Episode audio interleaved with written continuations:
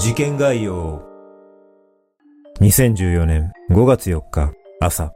熊本県人吉市に住む県立高校3年の女子高生 M さん。当時17歳が部活に行くと言って自転車で家を出て行ったきり深夜になっても帰らないため心配した父親が翌5日未明に警察へ捜索願いを出した。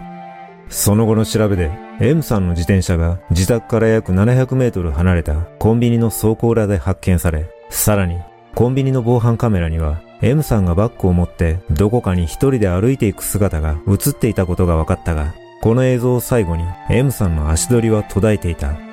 その後、警察は M さんが事件に巻き込まれた可能性もあるとみて捜査を進める中、失踪から約1ヶ月が経過した同年6月6日、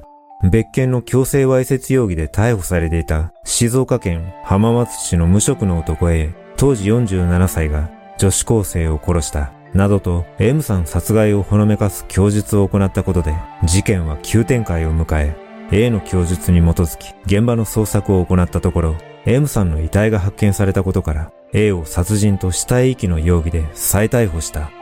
A はその後の裁判で懲役18年の実刑判決が確定したため、刑務所に移送される予定だったが、その矢先、あろうことか、高知支所の単独室で A は自ら命を絶ってしまった。このことから、遺族にとってはさらなる屈辱と無念の結末を迎え、それと同時に世間では、受刑者の管理体制を問う声が高まり、A の異常な精神状態にも注目が集まった。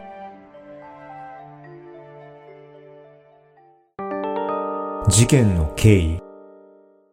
2014年3月 A と M さんはあるコミュニティサイトで知り合い A は電話やメールで M さんの進路指導の相談に応じるなどして仲を深め事件の約1ヶ月前人吉市で二人は初めて会っているがこの日二人が何をしていたのかは明らかになっていないそして事件当日5月4日に再び M さんと会う約束をしていた A は5月2日から人吉市に訪れレンタカーを5日までの予定で借りた上、人吉市内のホテルで滞在しながら、その日を待っていた。事件当日、A は午前6時前にホテルをチェックアウトすると、レンタカーで待ち合わせ場所に向かった。一方、M さんは前日の5月3日、部活の顧問に、明日は法事で部活を休む、と伝えていたが、父親には、部活で学校に行く、と告げて、事件当日の朝早くから制服姿で自転車に乗って自宅を出ると、約700メートル離れたコンビニの倉庫裏に自転車を止め、歩いて待ち合わせ場所に向かい、A と合流した。実は、この時すでに A は M さんを殺害する計画を立てていたことが分かっている。もともと自殺願望があった A は、一度会って好意を抱いた M さんが死ねば、そのことに絶望して自分も死ねると考え、事前にロープや睡眠薬を準備していた。そして M さんと合流した A はレンタカーで人吉市の高塚山の山中に向かうと、M さんに睡眠薬を飲ませ、意識が朦朧としたところ、背後から首をロープで絞めて殺害し、自らも命を絶とうとしたが死にきれず、M さんの遺体を現場に放置したまま、レンタカーで現場を離れた。その後、A は5日まで借りる予定だったレンタカーを午前中に返却すると、午後にはタクシーで人吉市内の高速バス乗り場周辺に向かい逃走を図った。数々の余罪。映画 M さんを殺害した動機は、自らの自殺願望が引き金とされているが、実は自身の性欲を満たすことが目的だったのではないかと思わせる余罪が数多く発覚している。M さん殺害のおよそ4ヶ月前、2014年1月頃、インターネットの自殺サイトで A は沖縄県在住の女子高生と知り合い、愛知県で会った際に女子高生に対してみだらな行為をしたことで、その女子高生に通報され、警察は A の行方を追っていた。そして、同年5月16日、M さんを殺害し、逃走していた A は、浜松市の自宅近くにあるファミレスにいたところを発見され、静岡県警によって沖縄県在住の女子高生に対する愛知県青少年保護育成条例違反容疑で逮捕された。A の余罪はこれだけにとどまらず、M さん殺害の前日5月3日午後6時頃、人吉市を訪れホテルに滞在していた A は、指圧マッサージのために部屋に訪れていた50代の女性マッサージ師の手首をつかみ、自身の下半身を触らせるなどした強制わいせつの疑いも持たれており、沖縄県在住の女子高生に対する罰金刑の刑事処分が言い渡された後、熊本県警によって身柄が確保され取り調べを受けている。その後、A の弁護士が M さんの件について A に関与を問うと、それは知らないと否認していたが、後の調べで M さんを殺害した後、放置して逃げたという趣旨の供述を始めたため、捜査員が供述に基づき、人吉市の中心部から約10キロ離れた高塚山の山頂近くを捜索したところ、うつ伏せの状態でシートのようなものに覆われた性別、年齢が不明の遺体を発見した。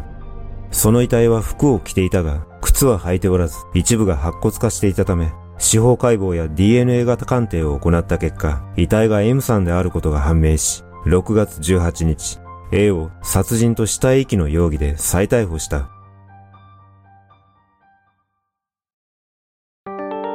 最悪の結末。2015年6月4日、熊本地裁で開かれた初公判で A は起訴内容を認めたものの、弁護側は A は事件当時、重度のうつ状態だったため、行動を思いとどめる能力が著しく欠けていたと主張し、A の責任能力を争う姿勢を見せた。一方検察側は、犯行は計画的で完全に責任能力はあったと主張したため、この裁判は A の責任能力が争点となった。同年6月12日、判決公判が開かれ、裁判長は動機について、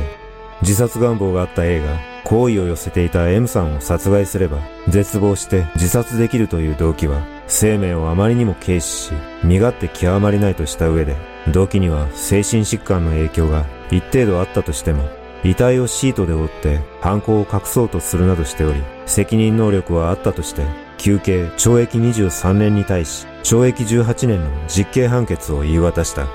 その判決を受けて弁護側は控訴したが、その後 A によって控訴が取り下げられたことで刑が確定した。そして同年8月18日午後8時15分頃、A は熊本刑務所京町高知支所の単独室で鉄格子に下着をくくりつけ自ら首を吊った。その姿を巡回中の職員が発見し、意識不明の状態で病院に搬送されたが、A は罪を償うばかりか、遺書を残すこともなく、2日後に死亡した。通常、自殺願望のある受刑者は、監視カメラ付きの単独室に収容するのが一般的だとされているが、A は裁判で自殺願望をほのめかしていたにもかかわらず、なぜか自殺要注意者に指定されていなかった。このことから遺族を含め世間では高知署内の管理体制に非難の声が高まり、高知署内の新たな問題が浮き彫りとなり、この事件は後味の悪い結末を迎えた。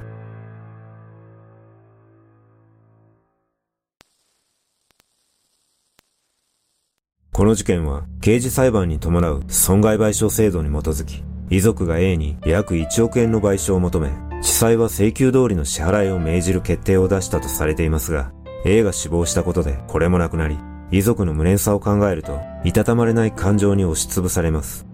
そして、M さんを殺害した動機については、自殺願望の果ての道連れとされていますが、A の余罪を見ると、やはり自らの性的欲望を満たす側面が強かったのではないかとも感じます。実は、映画高知署内で自殺した2015年、全国の刑事施設における自殺者の数は18人とされており、2010年から2020年の11年間では累計158人となっています。このことから日本では年間15件前後発生していますが、世界的に見ると少ない方だとされています。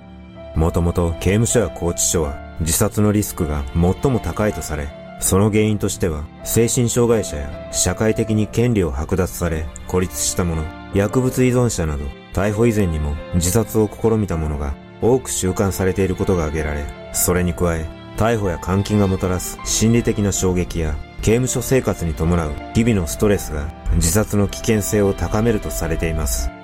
このことからも刑事施設には適切な指針と手順が存在しているとされていますが、多忙で訓練を受けていない刑務官は自殺の危険性に関する早期の警告サインを見逃してしまうことがあると言います。今回の A に関する事例ももしかしたらこのような理由から見逃されてしまったのかもしれません。皆さんはこの事件をどのように感じたでしょうか？